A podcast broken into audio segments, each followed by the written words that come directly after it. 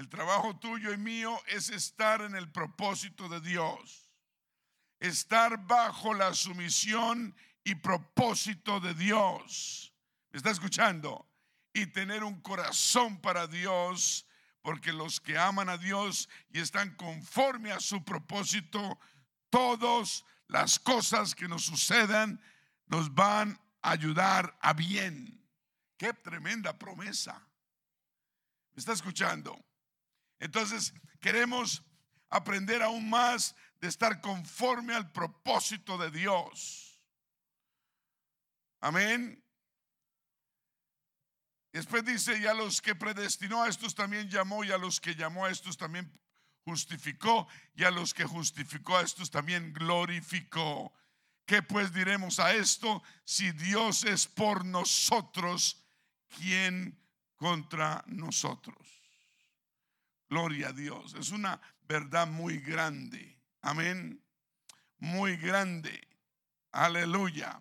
Si Dios contra, con nosotros, nadie podrá contra nosotros. No importa lo que usted enfrente, si Dios está con usted, nada puede contra Dios.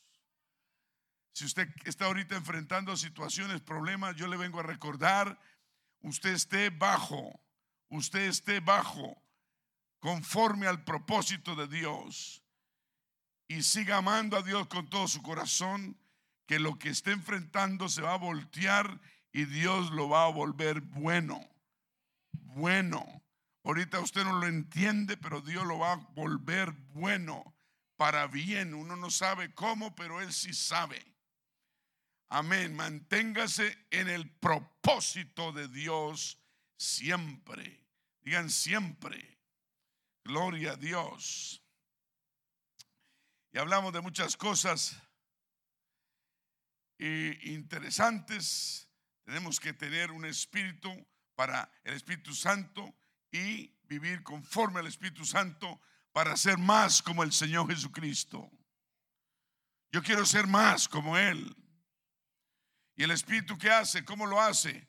¿Cómo hace el Espíritu Santo? Pues el Espíritu Santo usa la palabra para producir en mí, en usted, el carácter del Señor en nosotros. Yo quiero tener el carácter del Señor. Necesitamos tener el carácter espiritual del Señor. Amén.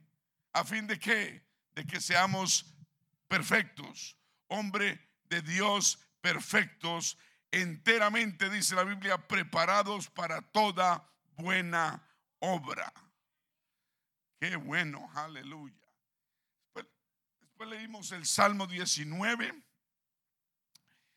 versículo 7. Y es un salmo que usted puede desmenuzar mucho y sacarle mucho provecho. Dice, la ley de Jehová, la ley del Señor es perfecta, digan perfecta que convierte el alma.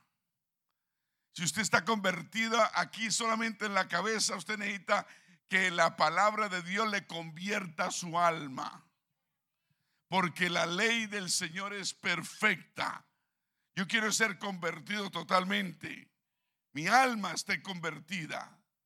Y dice, el testimonio de Jehová es fiel, que hace sabio al sencillo, no al orgulloso, al sencillo. Tenemos que tener un corazón sencillo. Después dice, los mandamientos de Jehová son rectos, que alegran,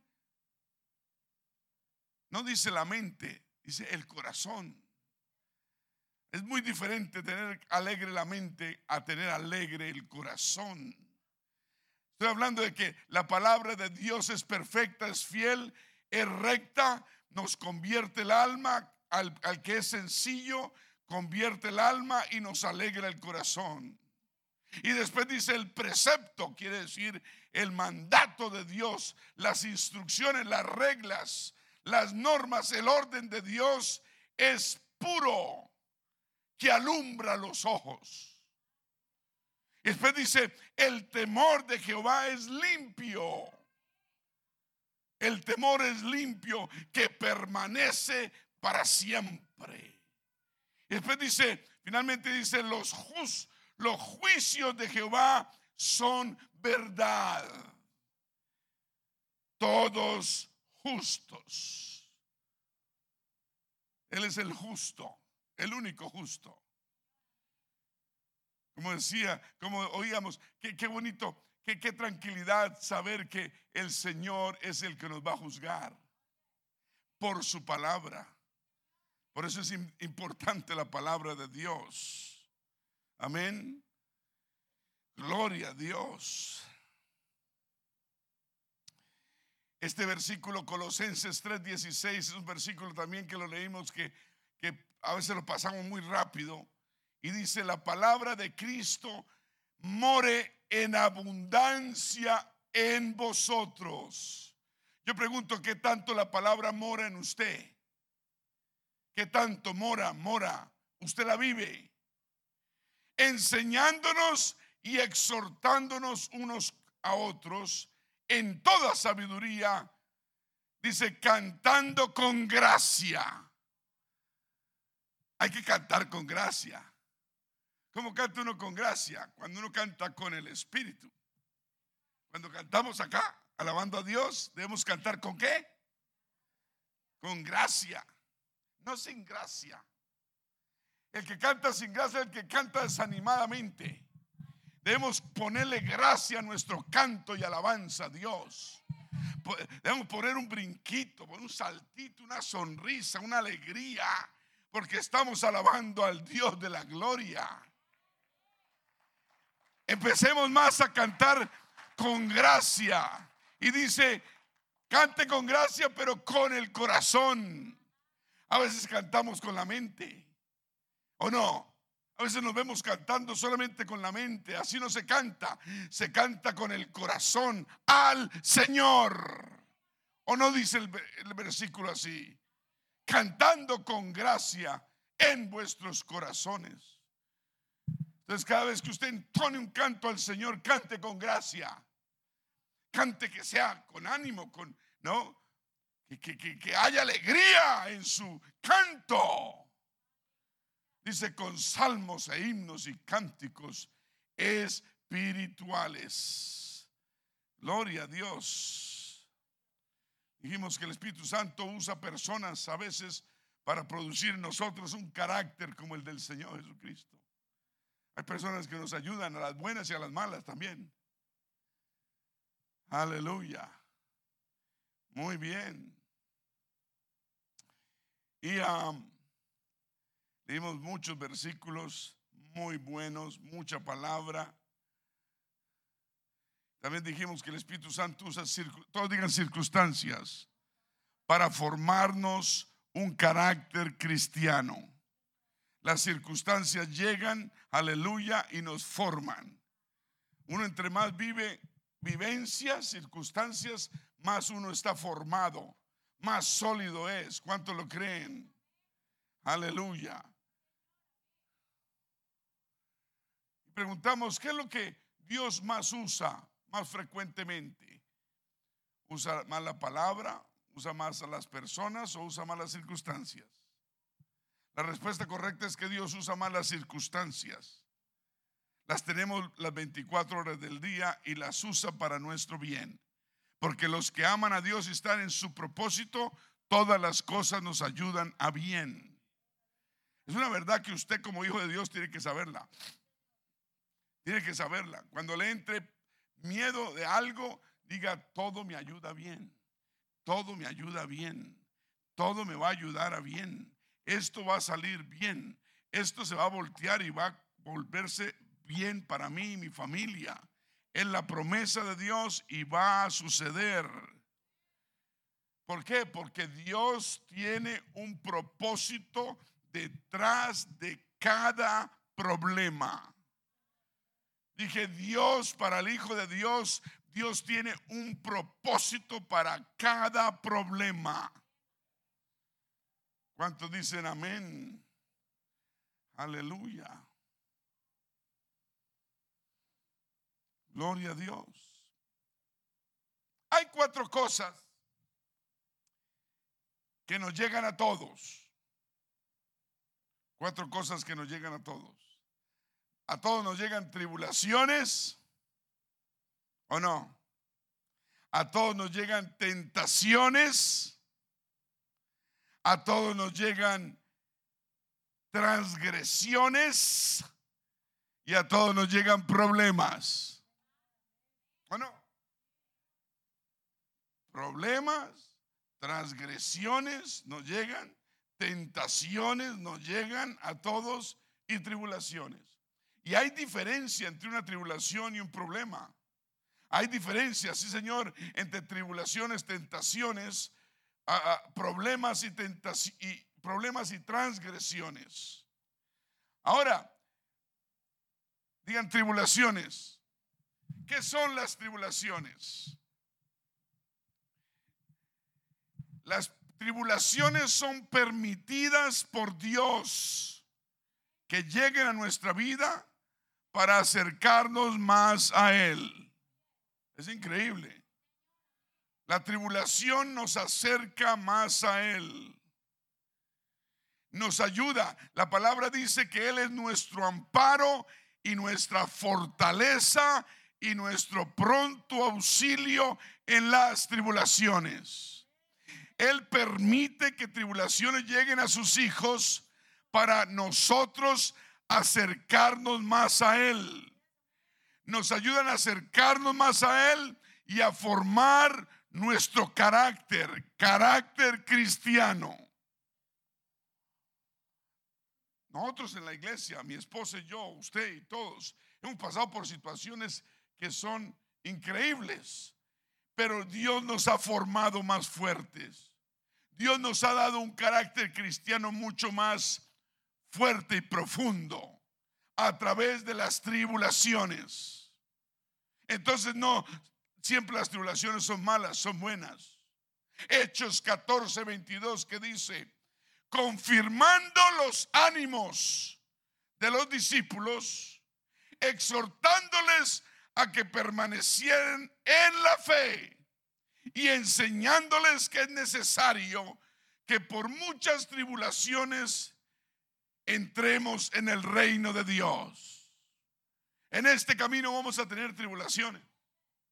Dije, en este camino vamos a tener muchas tribulaciones, pero es la manera, vamos a, pasarlas porque el Señor es nuestro amparo, Él es nuestra fortaleza, Él es nuestro pronto auxilio en toda y cada una de las tribulaciones que vayamos a enfrentar. Y mientras tanto, nos estamos aprendiendo a acercarnos más a Dios y a formar un carácter cristiano más fuerte.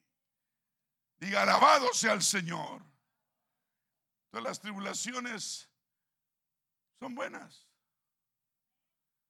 Según de Corintios 1:4, la versión internacional. ¿Qué dice la, la Reina Valera? Según de Corintios 1:4, el cual nos que nos consuela en todas nuestras tribulaciones para que podamos también nosotros consolar a los que están en cualquier tribulación por medio de la consolación en que nosotros somos consolados por Dios. Wow, versículo, ¿cierto? ¿Cuántos habían leído ya ese versículo? ¿Alguien aquí lo ha leído? ¿Se acuerda? Dios nos consuela en nuestras tribulaciones para que nosotros podamos ayudar a otros. ¿Me está escuchando? Él nos prepara para ayudar a los demás, ayudarlos a consolar que estén pasando por cualquier tribulación. Entonces el Señor quiere que seamos aún más maduros espiritualmente. Y a través de las tribulaciones aprendemos más madurez y más carácter espiritual. Y ayudamos a ayudar a los demás. Aprendemos, perdón, a ayudar a los demás, ¿cierto? ¿Por medio de qué? De la consolación con que nosotros somos consolados por Dios. Entonces, estamos en una tribulación, Dios aparece, nuestro pronto auxilio en la tribulación nos ayuda, nos consuela y esa consolación nos sirve para ir a ayudar a otros.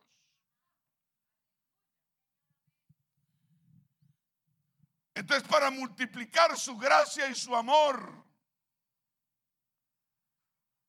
ese versículo en nueva versión internacional dice así, quien nos consuela en todas nuestras tribulaciones para que con el mismo consuelo que de Dios hemos recibido, también nosotros podamos consolar a todos los que sufren.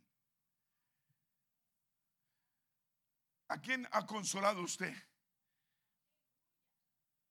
¿A quién usted ha podido consolar? Hay gente desconsolada, hay gente sin, sin esperanza, hay gente con mucho dolor, hay gente que no sabe qué está pasando en sus vidas, hay gente con, sin fe, hay gente sin Dios. Y Dios te ha puesto a ti para que tú aprendas a consolar a los demás, a otros que necesitan consuelo. Ese mismo consuelo que Dios te ha dado, ese mismo consuelo, tú tienes que darlo a los demás.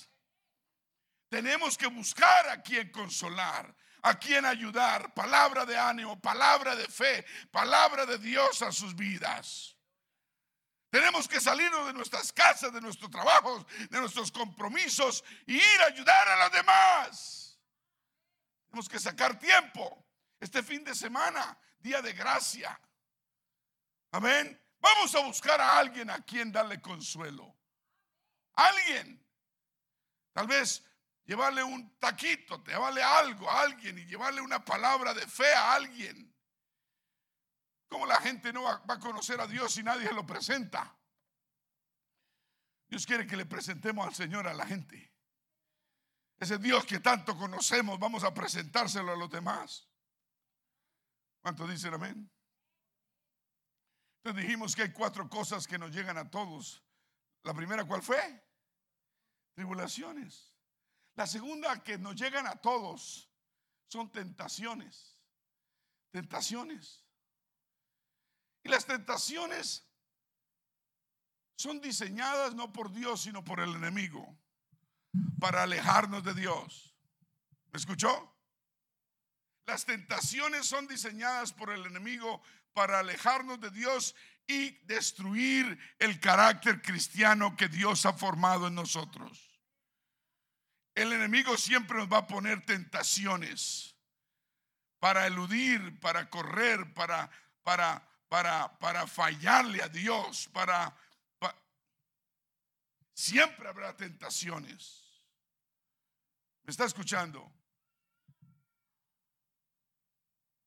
Estaba leyendo sobre tentaciones y me salió unos párrafos bien importantes de un libro que se escribió en inglés y dice, voy a tratar de traducir, Jesús fue tentado en, toda forma, vida y por haber, como usted y yo somos tentados. Jesus was tempted in every way, like you and I are tempted. Aunque Él era Dios, Él en su carne derrotó la tentación de Satanás. Así debemos ser nosotros. Amén tenemos el Espíritu Santo, podemos contrarrestar y dominar toda tentación, porque la tentación viene de el enemigo. Acuérdense que las tentaciones son diseñadas por el diablo para alejarnos de Dios. El diablo quiere que usted caiga en pecado tentándolo para que usted se salga del camino de Dios. Eso es el motivo por la cual el enemigo nos tenta. Nos pone tentación por doquier para alejarte de Dios y destruir tu carácter y tu testimonio. Diga, hay poder en el nombre de Jesús. ¿Lo vas a dejar? Diga, no, nunca.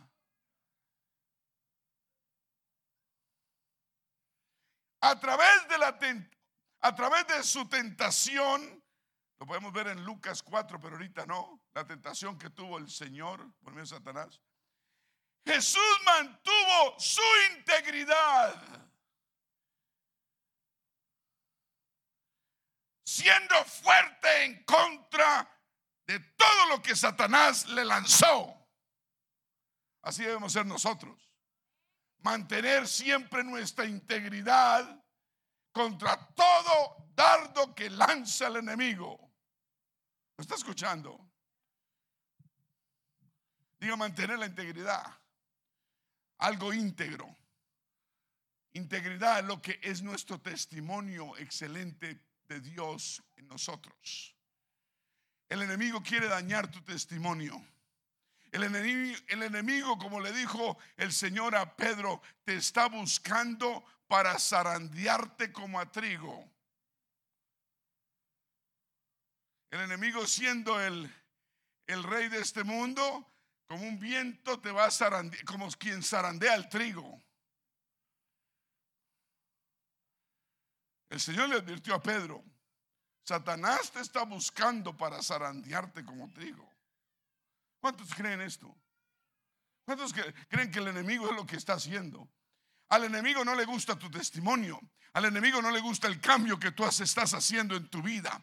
Al enemigo no le gusta que progreses. Al enemigo no le gusta tu integridad y el nuevo testimonio que tienes. Al enemigo le fastidia y odia la obra que Dios empezó en tu vida. Y quiere destruirla. Diga, hay poder en el nombre de Jesús. Dice el libro porque Él fue tentado como nosotros. Él también es poderosamente un ejemplo poderoso en cómo nosotros podemos sobreponernos a toda tentación y a toda prueba que venga contra nosotros. ¿Está escuchando? Dice el libro, he is also a powerful example of how to overcome the temptations and testing that comes our way. El secreto, dice el libro, de su victoria fue la palabra de Dios y el poder del Espíritu Santo. Escúcheme, el secreto de la victoria del Señor contra Satanás. Y, pasó esto es para mostrarnos y darnos el ejemplo. Porque Satanás no tiene, no, no puede contra el Señor ni en la mejor momento. No le llega ni a los tobillos. Pero el secreto que el Señor usó para y enseñarnos fue la palabra de Dios y el poder del Espíritu. Acuérdese que Lucas, vamos a ver Lucas 4. No tengo tiempo, pero vamos a verlo. Lucas, Lucas, ¿dónde te has metido? Lucas, ¿te has escondido? Jesús lleno del Espíritu Santo volvió del Jordán y fue llevado por el Espíritu al desierto por 40 días y era tentado por el diablo y no comió nada en aquellos días pasados los cuales tuvo hambre. Entonces el diablo le dijo, si eres hijo de Dios, di a esta piedra que se convierta en pan. Él teniendo todo el poder de convertir las piedras en pan.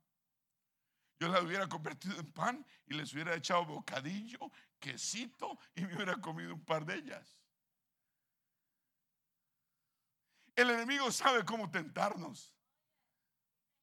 Dije, el enemigo sabe por dónde es donde nos puede tirar. Jesús respondiendo le dijo, escrito está, no solo de pan vivirá el hombre, sino de toda palabra de Dios.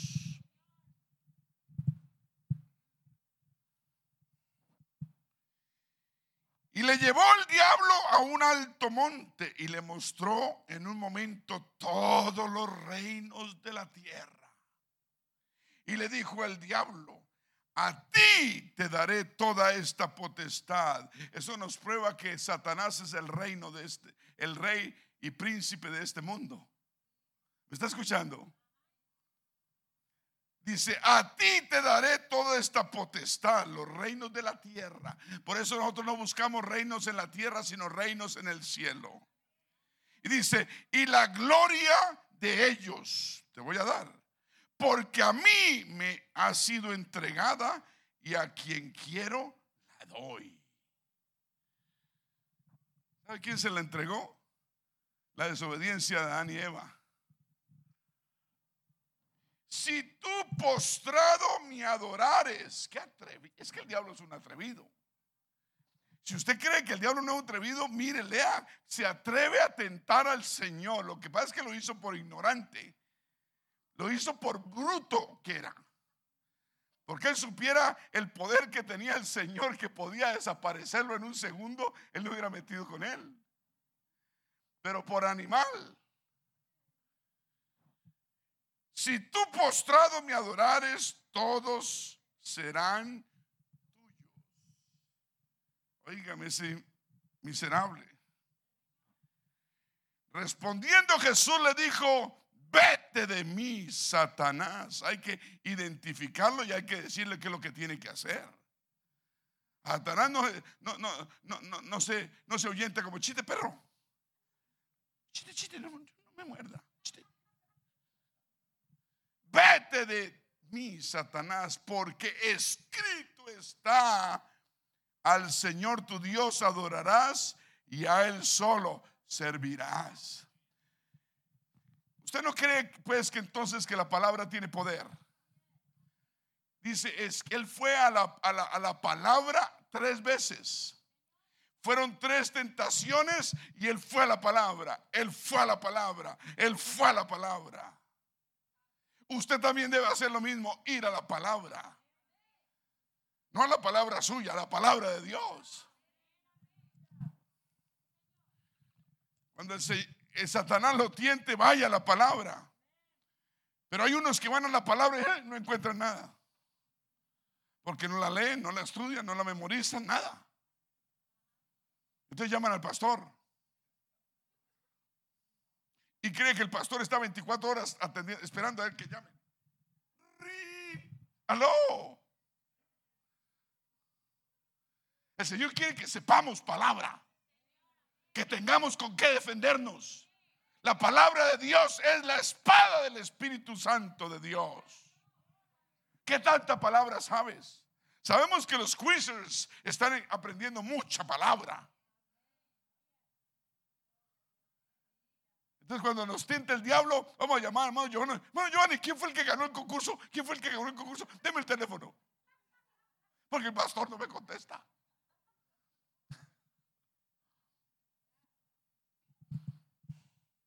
Vete de mí, Satanás, porque escrito está, al Señor tu Dios adorarás y a Él solo servirás. Y este bandido miserable no se rindió. Es que el diablo no se rinde así de fácil. Se va a rendir usted. ¿Será que necesitamos carácter para pelear con el enemigo? Necesitamos amarrarnos bien los calzones, el chongo, la falda, lo que usted tenga. Al enemigo hay que pelearle, pero peleándole. Con palabra. Él no se rinde. Si tres veces se atrevió a tentar al Señor, ¿cuántas veces no se atreverá a tentarnos a nosotros? Y lo llevó a Jerusalén y le puso sobre el pináculo del templo y le dijo, si eres hijo de Dios, échate de, aquí abajo. Tírate.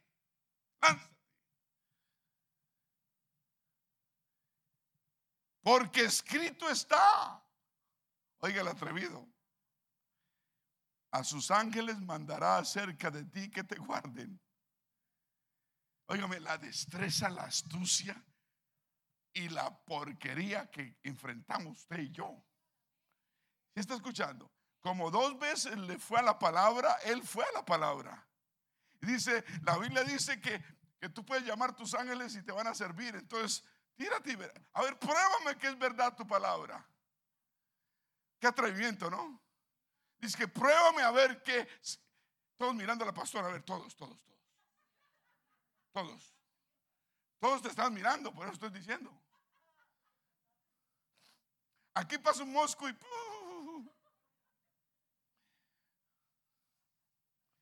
Qué atrevido, ¿no? Fue a la palabra dos veces, a la tercera fue él mismo a la palabra y le dijo, bueno, pruébame tu palabra. Lánzate y yo quiero ver si tus ángeles te obedecen. Qué miserable. Wow, mire lo que le respondió al Señor. Porque él le dijo, porque el diablo le dijo, porque escrito está, a sus ángeles mandará cerca de ti que te guarden y en las manos te sostendrán para que no tropieces con tu pie en piedra. Respondiendo Jesús le dijo, dicho está, no tentarás al Señor tu Dios. Fue cuando el diablo salió corriendo. Se apartó de él por un tiempo, dice. Por un tiempo. ¿Será que no tenemos un enemigo común nosotros? Sí, Señor, tenemos las tentaciones, van a seguir tal vez llegando, por eso debemos ser fuertes contra la tentación. La palabra de Dios nos hace fuertes. Dije, la palabra de Dios nos hace fuertes.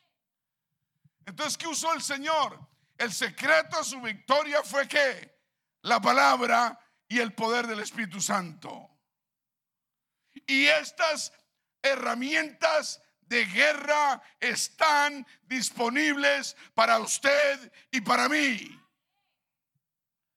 El Señor nos está mostrando el poder de estas herramientas para contrarrestar los ataques del enemigo. Toda tentación.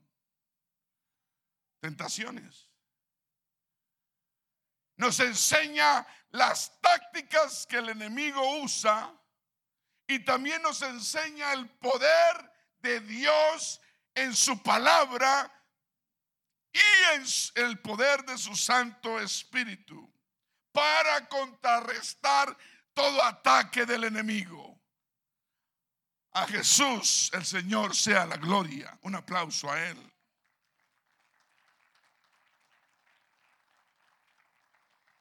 Y en este libro dice, dice así, ¿qué es tentación? ¿Qué es? Dice, tentación es el trabajo del diablo para arrastrarlo a usted al infierno. ¿Ah? Y dije, qué cosa tan plena, ¿no? Y tan directa y tan verdadera. Otra vez dice, tentación no es más que la obra, el trabajo de Satanás para arrastrarlo a usted al infierno.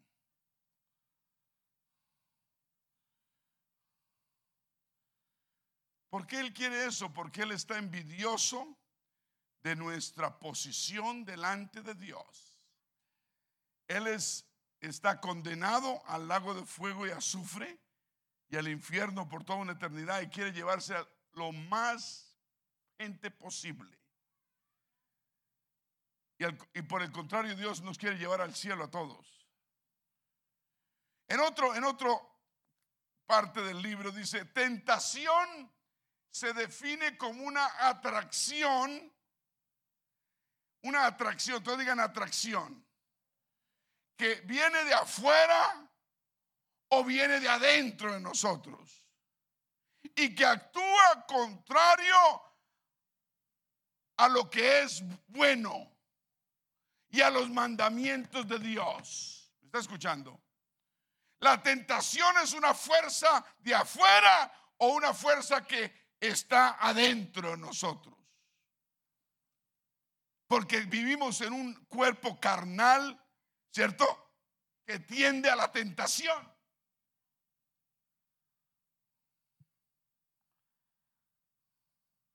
Si usted no quiere la tentación, entonces haga dieta y verá. Haga dieta y verá. Y compre bastantes víveres y póngalos en la cocina. A ver si usted no se para a las 3 de la mañana.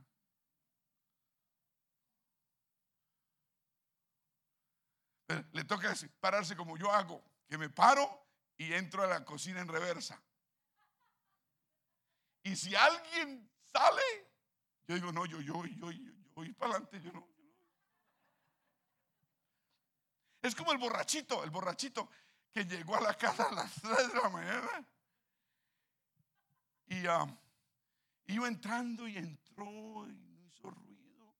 Y iba entrando, iba entrando. Y cuando vio que la mujer venía, él se volteó, se arregló y dijo, no, yo, ya, yo voy apenas saliendo. Bueno, no fue muy, muy bueno que digamos.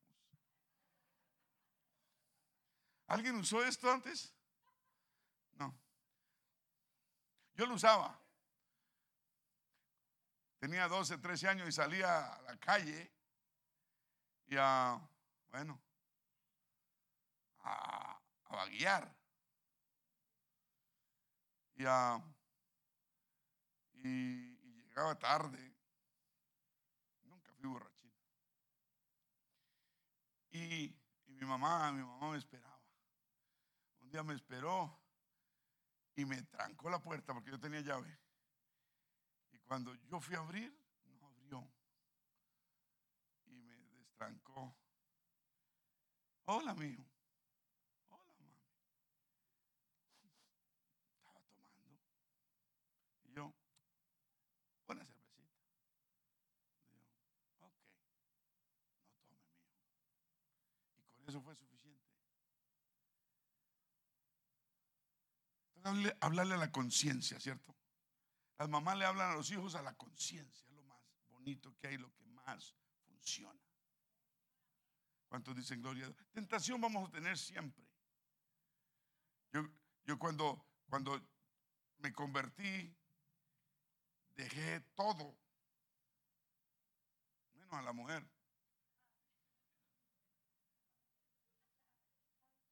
Diga, gloria a Dios. Unos dicen, ah, bueno, tengo que dejar todo así, pastor, ahí vamos. Yo lo dejo todo, pastor, yo empiezo de nuevo. No, así no tampoco. Y, pero la tentación del licor no se me fue. Ahora se me fueron tal vez las ganas, pero iba yo a Food Lion o eh, cuando eso era otro supermercado y, y, y, y, y yo no podía pasar por donde estaban las frías. Me llamaban.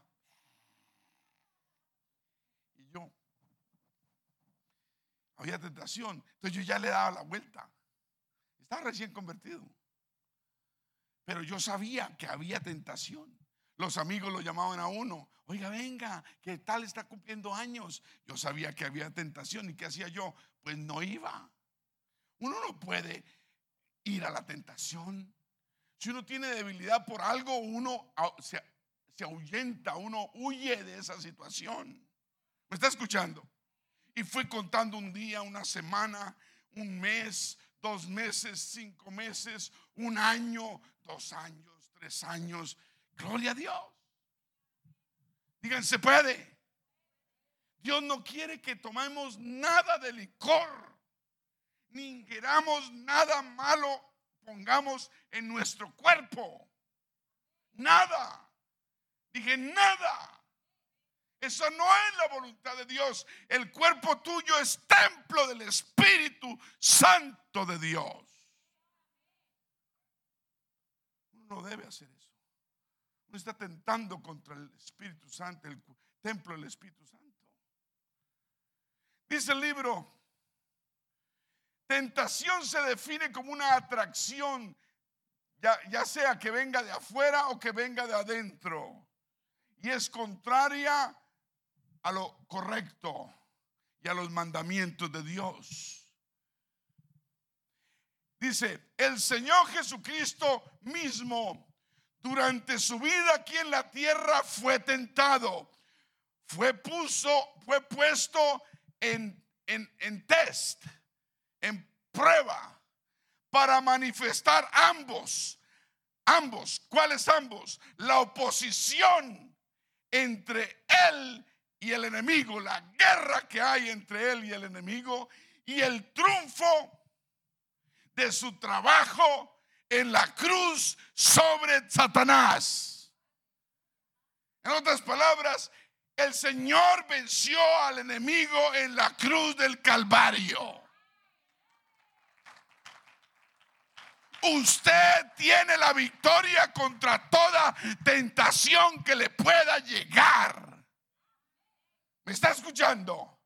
No importa qué tan fuerte sea, el triunfo lo obtuvo el Señor en la cruz del Calvario.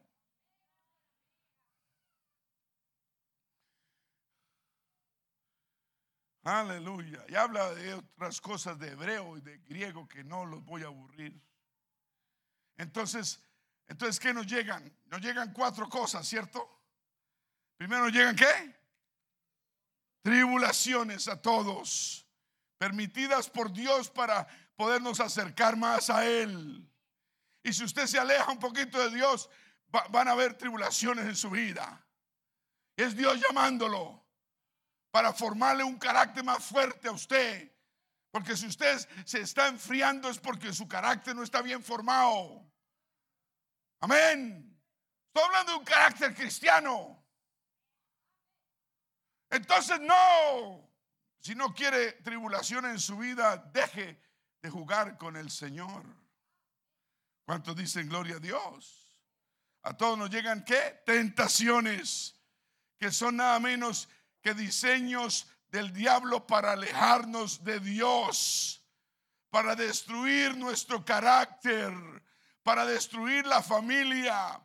El diablo odia a su familia y la mía, porque él no tiene familia. Dije, él no tiene familia. Él odia lo que Dios ha hecho con usted y su hogar. Él odia la paz de su casa, de su hogar. Él odia la bendición de Dios sobre usted. Él odia la paz que usted vive, el gozo de su corazón. El hecho de saber que usted ya no es un esclavo del pecado, Él odia eso. Y se llena de envidia. Tentaciones siempre van a haber, diseñadas por el diablo para alejarnos de Dios, para destruir nuestro carácter. Número tres, a todos nos llegan algo que llama transgresiones. Todos digan transgresiones. ¿Qué son transgresiones? Son heridas, heridas. Heridas. Causadas por otros. Es una transgresión. Nos transgredieron, nos hirieron Pero estas heridas que nos hagan los demás, Dios las transforma en carácter y nos da experiencia y fortaleza. Esta iglesia ha ido a través de muchas transgresiones, muchas maldades que han que, gente, que el diablo y todo el mundo ha tratado de formar en contra de este pueblo, pero Dios las ha transformado en carácter. Yo no veo sino carácter cristiano, fortaleza y experiencia aquí en la iglesia. Amén. Lo último que nos llega a todos son problemas. Diga, ya, ya, ya. Problemas. Los problemas son parte de la vida.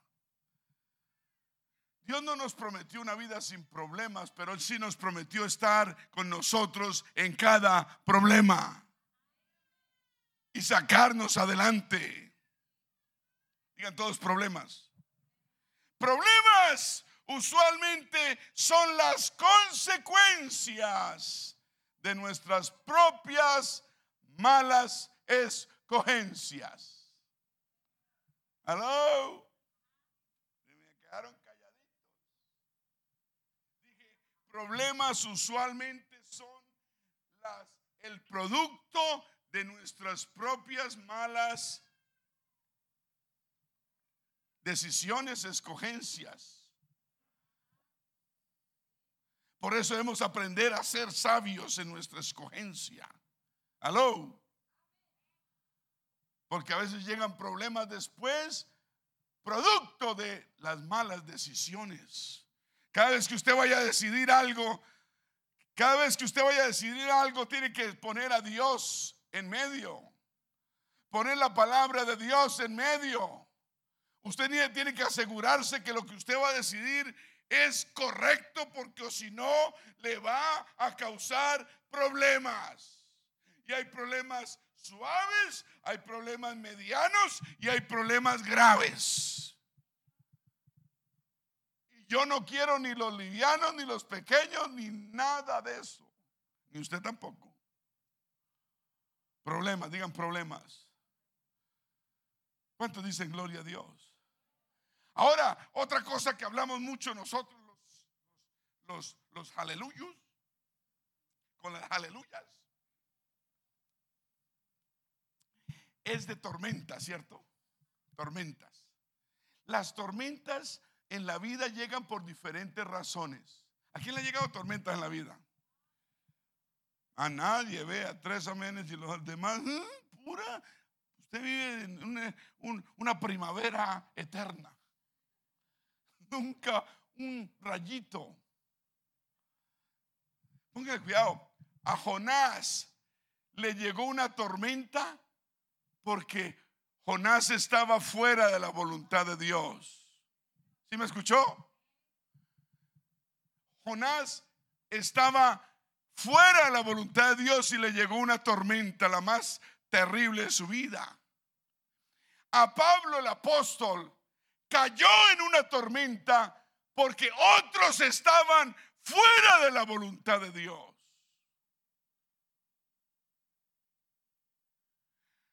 Y tercero, los discípulos cayeron en una tormenta porque ellos estaban en la voluntad de Dios. Entonces usted dice, wow, ¿y esto qué pasó? Primero, primero no podemos estar como Jonás fuera de la voluntad de Dios. ¿Me está escuchando? Segundo, no, no debemos andar como, con Pablo, andando con gente que están fuera de la voluntad de Dios. Dije, no debemos andar con gente que están fuera a menos que nos queramos ganar para el Señor. Pero usted no puede andar por ahí en la calle con gente que está fuera de la voluntad de Dios porque le van a llegar tormentas que no le pertenecen a usted. Pero de todas maneras las va a tener que comer. ¿Me está escuchando? Y las tormentas que caen cuando estamos en la voluntad de Dios, Dios siempre interviene en ellas. Siempre. Aleluya.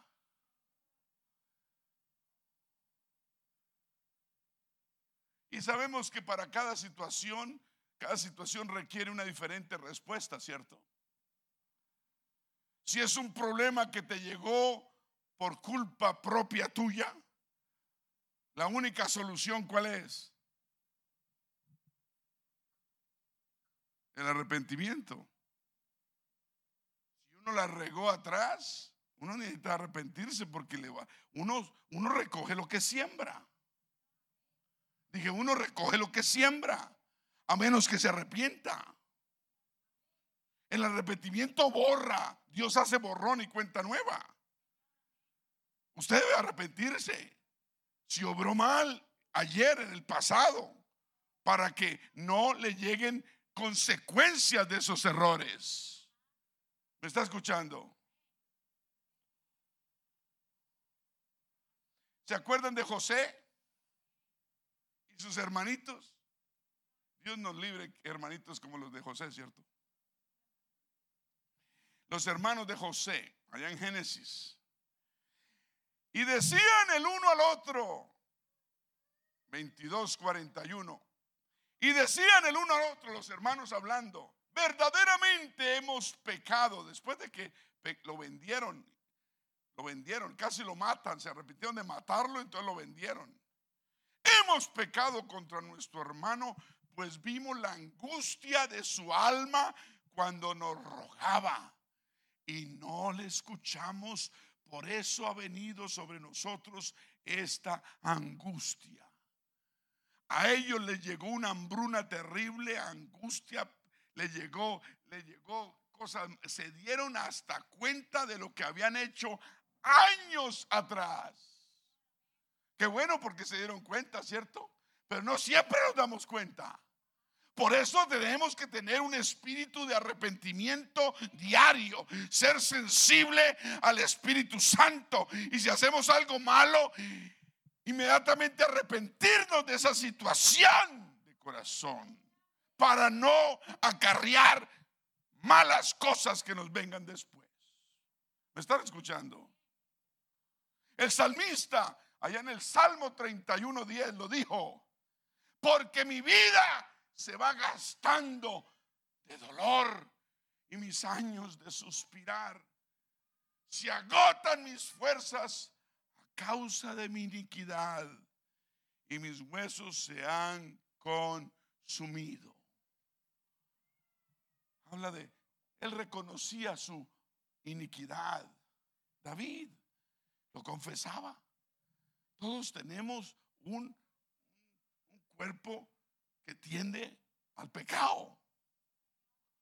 ¿Cuántos dicen amén? En otra ocasión, Salmo 42, el salmista dijo, porque me han rodeado males sin número. Le llegaron pocos problemas. Me han alcanzado mis maldades. Y no puedo levantar ni siquiera la vista. Se han aumentado más que los cabellos de mi cabeza y mi corazón me falla. Yo quiero recordarle a alguien que uno siembra, recoge siempre lo que siembra.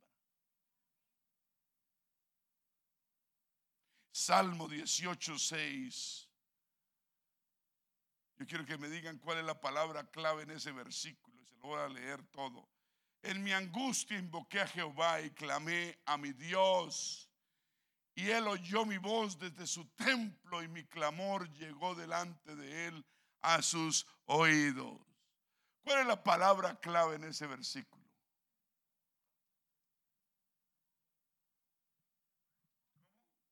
Clamar, invocar, angustia. Invocar es clamar. ¿cierto? Pero el clamor y la invocación a Dios fue un clamor y una invocación especial porque fue con angustia. Así debemos nosotros clamar a Dios con angustia. Digan angustia. Uh, ¿Usted ha clamado con angustia antes? ¿Y ha visto la mano de Dios funcionando? ¿Y por qué ahorita no clama con angustia? ¿Qué pasó? ¿Por qué no clama con angustia? ¿Será que ve que el problema no es tan grave? Funciona, la angustia funciona. Cuando uno clama a Dios con angustia, uno usa la fe de una manera muy especial. Y Dios, uno cuando invoca a Dios y clama a Dios con angustia, Él oye nuestra voz desde su templo y, nuestro clamor con angustia llega delante de Él. Señor, enséñanos a clamarte con angustia, a invocarte, orar con angustia. ¿Cuántos tienen necesidades acá del Señor? ¿Cuántos tienen necesidades del Señor? Yo te digo, la angustia es lo que te falta. Vamos a ponerle angustia a ese clamor y Dios va a responder. Vamos a darle un aplauso al Señor.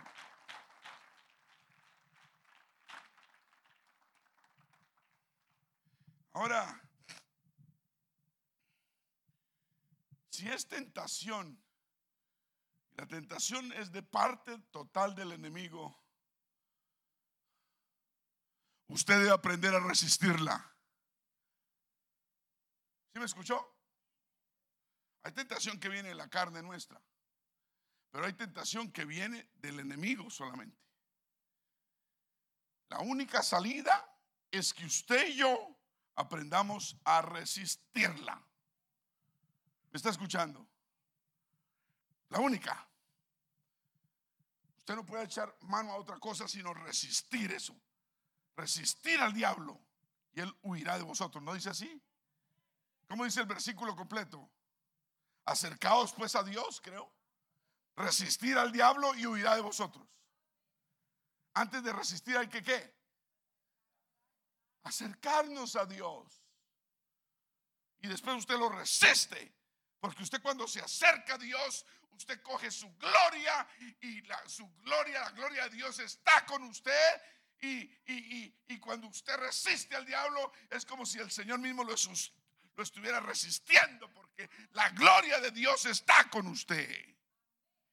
Acercaos, dice, acercaos pues a Dios y resistir al diablo.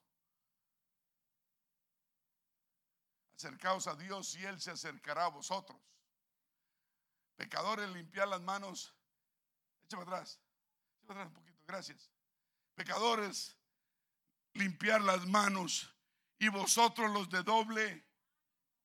Tenemos que dejar ese doble ánimo. Es que andamos como chinos. A veces chi, a veces chino. ¿Será que sirva Dios? ¿Será que soy? ¿Será que hago esto? ¿Será que sí? Ay, es que no siento. Ay, es que hoy sí siento.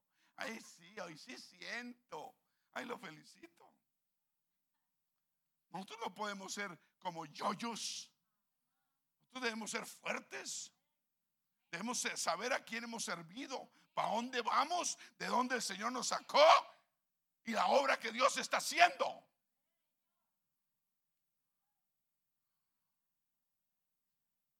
De dónde viene el, problema de doble ánimo? De que tenemos un corazón no puro. Y la última vez que yo chequeé, el Espíritu Santo y su palabra son los que purifican el corazón. Pastores, que yo no sé, que mire, es que, es que, es que no sé, puro doble ánimo. A, veces parece que y actuamos como si estuviéramos aprendiendo kinder. Oiga, hermana, pero es que usted lleva en la iglesia 50 años. Y está hablando como si hubiera llegado la semana pasada. Se le olvidó todo lo que aprendió.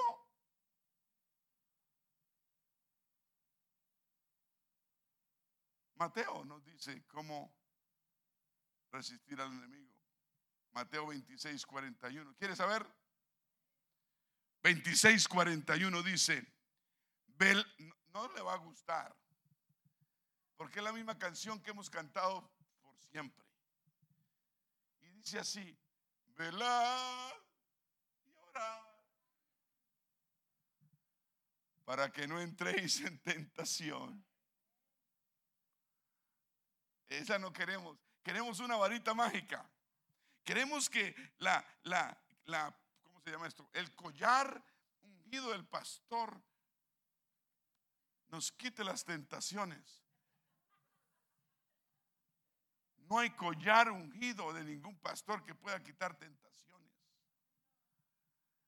Dice la palabra velad, dice quiere, abra los ojos, busque a Dios de corazón Órele a Dios con angustia para que no entréis más en tentación.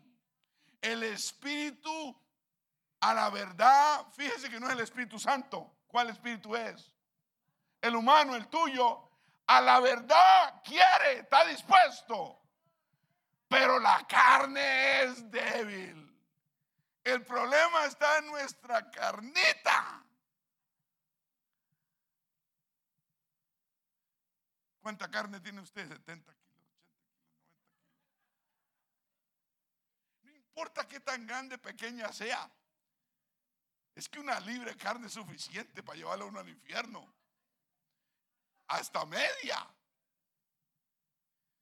Velad y orad para que no entréis en tentación. Deje de llorar tanto. Es que la tentación me tiene acabado.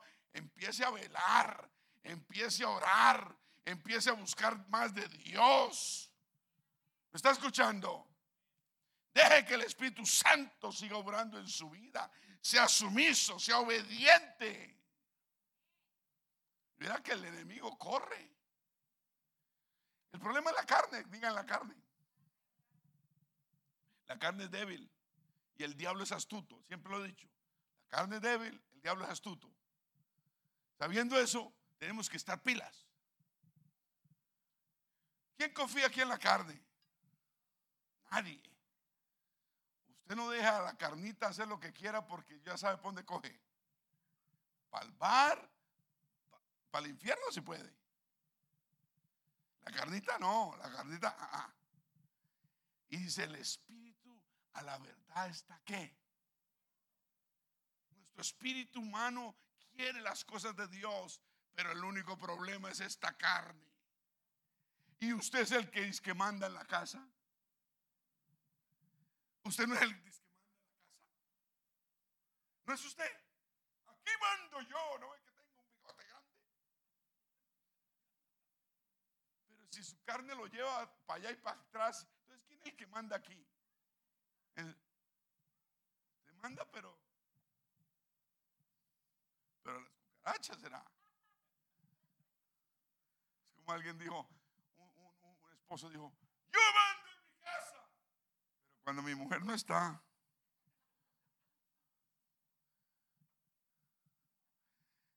en otra le dijo la mujer, sí, usted manda, pero la mano al bolsillo. Bueno, sigamos, sigamos, porque puso serio esto. Velad y orad para que no entréis en tentación. El espíritu a la verdad está dispuesto, pero la carne es débil. Ahora, aquí viene, aquí viene, 1 Corintios 10, 12. 12 y 13. Yo quiero que la note y la subraye en su Biblia y la ponga en su mente y en su corazón.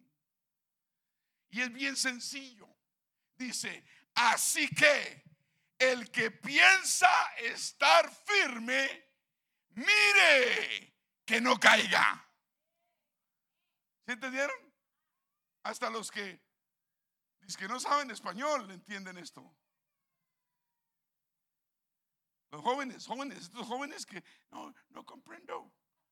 Español, no me hablan español que no entiendo. Mentiras. ¿Entienden? Dice, así que el que piensa, el que quiere verdaderamente las cosas de Dios, mire, ¿de quién es la responsabilidad de mirar? Pues de la persona, suya y mía. Mire, abre el ojo. ¿Para qué? Para que no caiga. ¿Desde quién es la responsabilidad de nosotros? ¿O no? Y después el Señor dice, no os ha venido o sobrevenido ninguna tentación que no sea humana. O sea, toda tentación que usted y yo podamos afrontar es de humanos, no es de, extraterrestres, de humanos. Pero fiel es Dios. ¿Pero qué?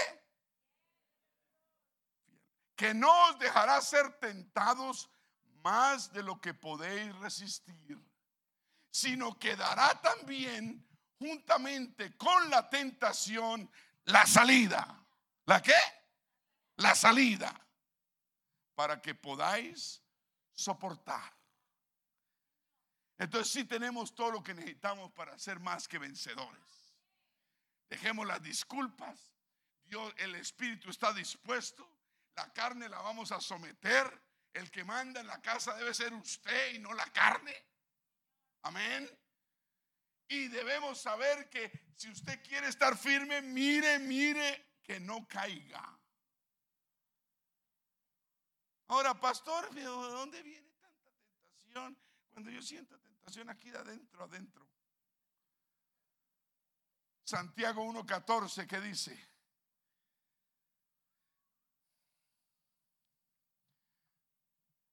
sino que cada uno es tentado cuando de su propia concupiscencia es atraído y seducido. O sea, lo atrae, lo seduce, lo obliga, lo domina. ¿De dónde viene? De la propia qué? Concupiscencia la persona. ¿Qué es concupiscencia? Concupiscencia son los deseos no gratos a Dios. Todo apetito ilegal, desordenado de placeres sensuales y, y sexuales, hablando de acuerdo a la palabra de Dios. ¿Me está escuchando? Entonces todos tenemos esta concupiscencia en la carne. Por eso debemos, debemos de ser tan carnales y más espirituales. Porque el espíritu a la verdad está dispuesto. El problema es que la carne es débil. Dejemos de tanto alimento a la carne y alimentemos más el espíritu. A ver si somos más fuertes para con Dios.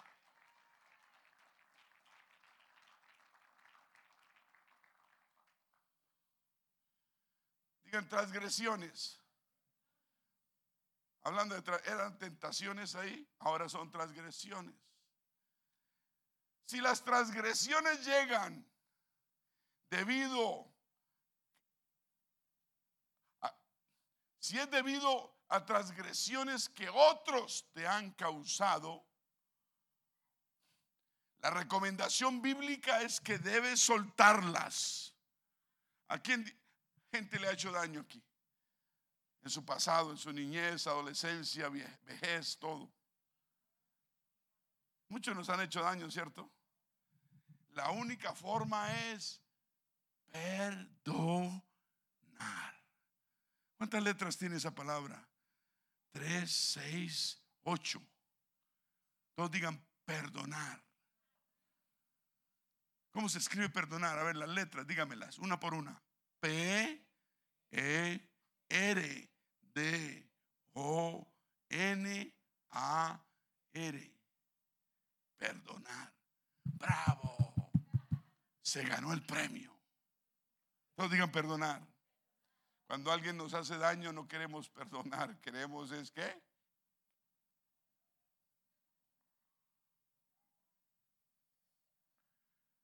pasarlo al papayo, desquitarnos pero Dios dice, mm, mía es la venganza.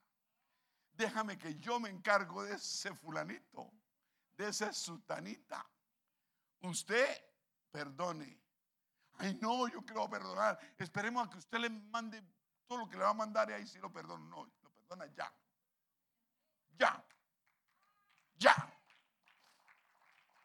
Porque entre más tiempo duramos sin perdonar, más daño nos hacemos así la otra persona merezca lo que sea, más daño se hace uno. No podemos guardar rencores. ¿Cuántos dicen amén? Si usted todavía está guardando algún rencor y usted tiene derecho de guardar rencor, pero la Biblia no lo prohíbe. Nos dice no rencores, perdone. No lo prohíbe nos trunca espiritualmente el rencor, el odio, la malversación contra alguien. Nos, nos trunca, nos, nos daña, nos merma, nos rebaja.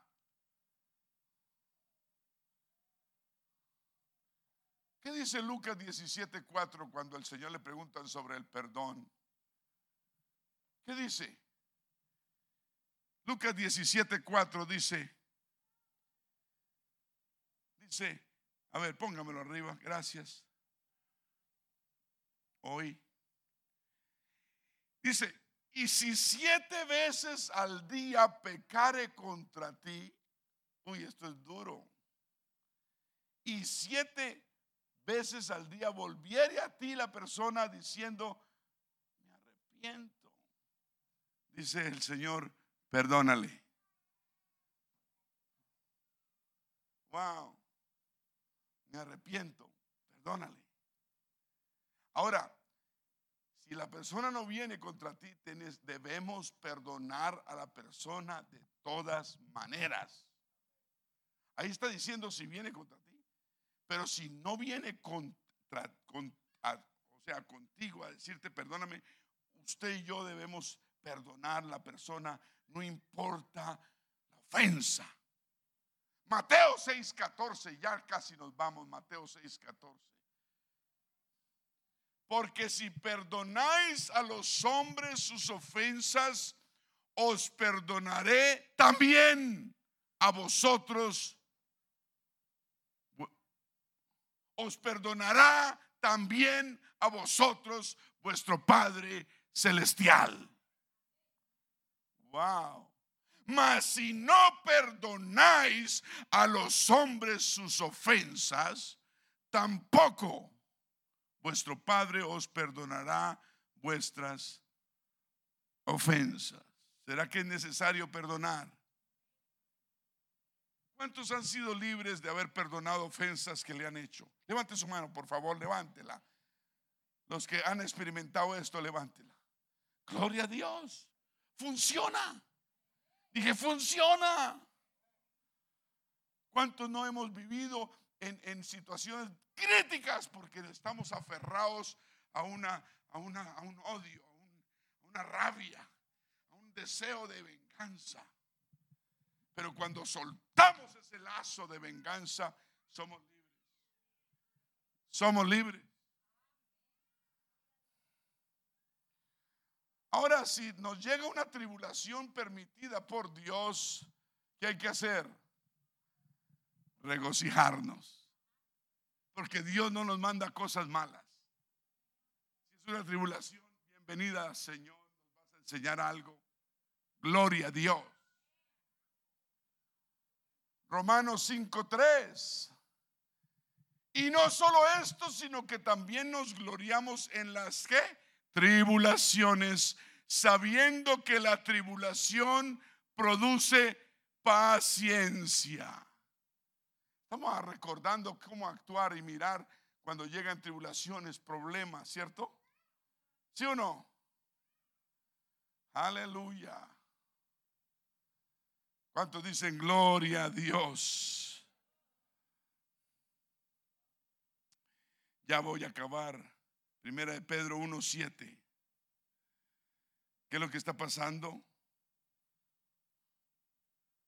El Señor muchas veces está probando nuestra fe y al mismo tiempo volviéndonos más fuertes, más maduros y con más carácter cristiano. ¿Usted cree que no vamos a tener, necesitar más carácter cristiano en el mundo en que vivimos? ¿Usted cree que esto se va a poner mejor? Entre más carácter tengamos, más preparados vamos a estar para batallar lo que vamos a enfrentar en el futuro. Y esta iglesia yo me alegro por el carácter cristiano que tenemos. Porque vamos, hemos batallado infiernos y Dios ha prevalecido aquí. Dije, ha prevalecido aquí. Primera de Pedro 1.7 dice, para que sometida a prueba vuestra fe. No digan fe. Fe, mucho más preciosa que el oro, el cual, aunque perecedero, o sea, tiene su fin, se prueba con fuego, vuestra fe sea que hallada como en alabanza, en gloria y honra cuando sea manifestado Jesucristo. Entonces nos está Dios probando nuestra fe y nuestra fe debe ser hallada como en alabanza, en gloria y en honra.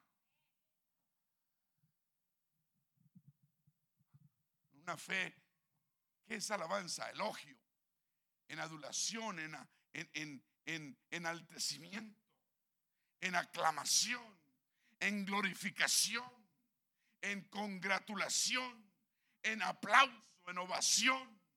Nuestra fe tiene que ser hallada en alabanza, es decir, en victoria. No en ataque, no en desaprobación, ni crítica, ni censura. Nuestra fe debe ser hallada en gloria. ¿Qué quiere decir eso? Usted busca gloria y, es el sinónimo es el cielo, en paraíso, en Edén, en bienaventuranza, en salvación. ¿Está escuchando? Y hay más. Dice, y nuestra fe tiene que ser hallada en honra. Quiere decir en, en, en prestigio, en renombre, en gloria, en dignidad, en distinción, en reconocimiento, en homenaje, en honor, en pudor, decoro y honestidad. Así va a ser nuestra fe. ¿Me está escuchando? Cuando nuestra fe es puesta eh, bajo prueba, va a ser más que el oro y va a ser hallada en alabanza, en gloria y en honra. Un aplauso al Señor. Vamos a ponernos de pie. Gloria a Dios.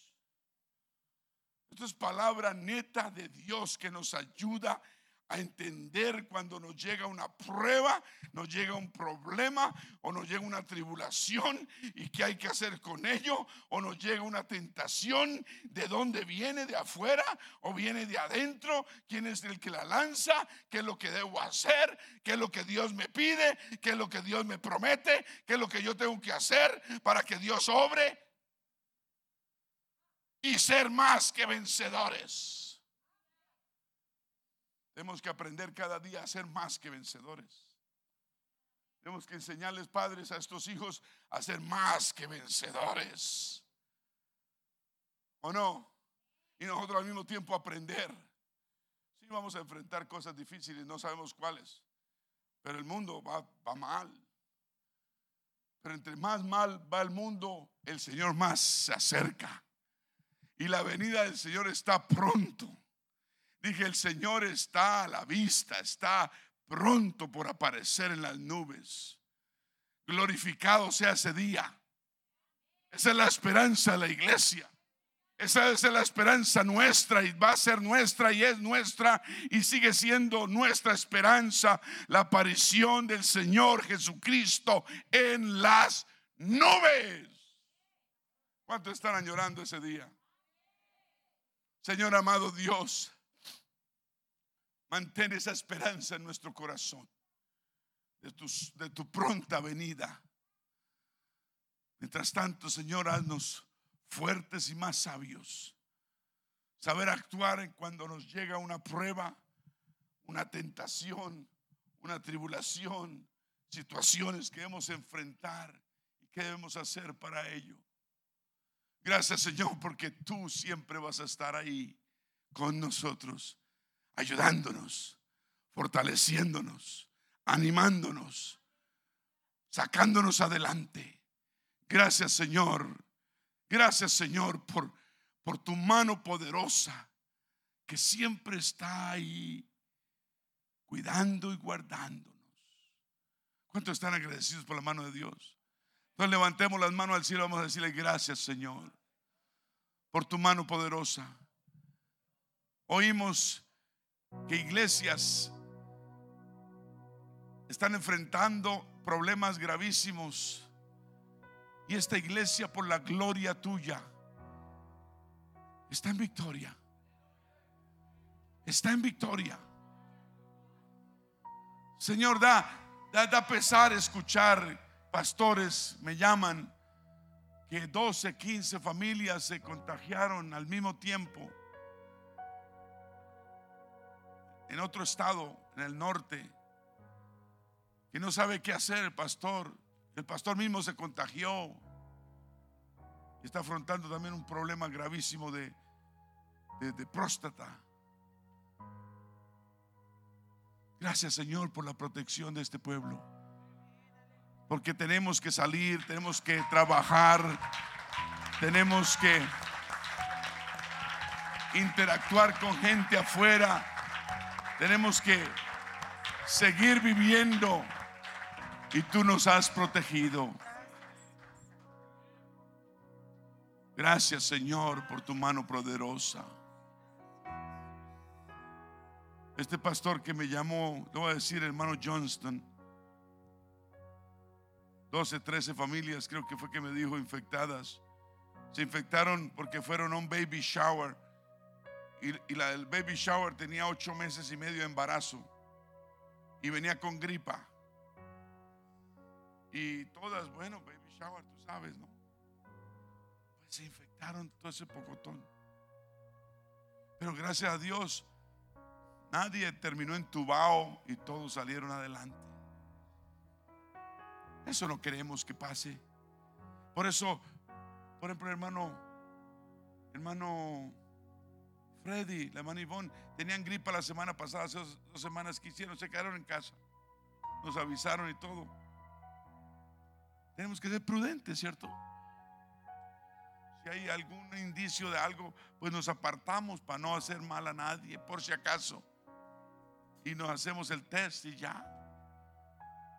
Vamos a orar por esta iglesia que está en este problema. Señor amado Dios, te levantamos esta iglesia en, en Michigan que están devastados. Gracias a Dios porque, porque la, la, mamá, la madre embarazada les, sacaron el bebé con plena infección, pero todo salió bien y ya salió del hospital, su esposo también y, y las demás familias están saliendo adelante, Señor. Sánalos, sánalos totalmente. Glorifícate en esta iglesia para que no la cierren más, sino que sigan teniendo servicios sabiamente, Señor. Gracias nuevamente por esta iglesia que nos mantiene sanos. Guárdanos, Señor, como hoy. Líbranos de todo mal, todo virus, toda, toda pandemia, toda situación. Señor, aléjanos, ayúdanos a mantener las distancias, mantener esto, lo otro, a ser prudentes, Señor en este día de gracia, las reuniones vamos a mantenerlas no tan grandes ni tan extensas.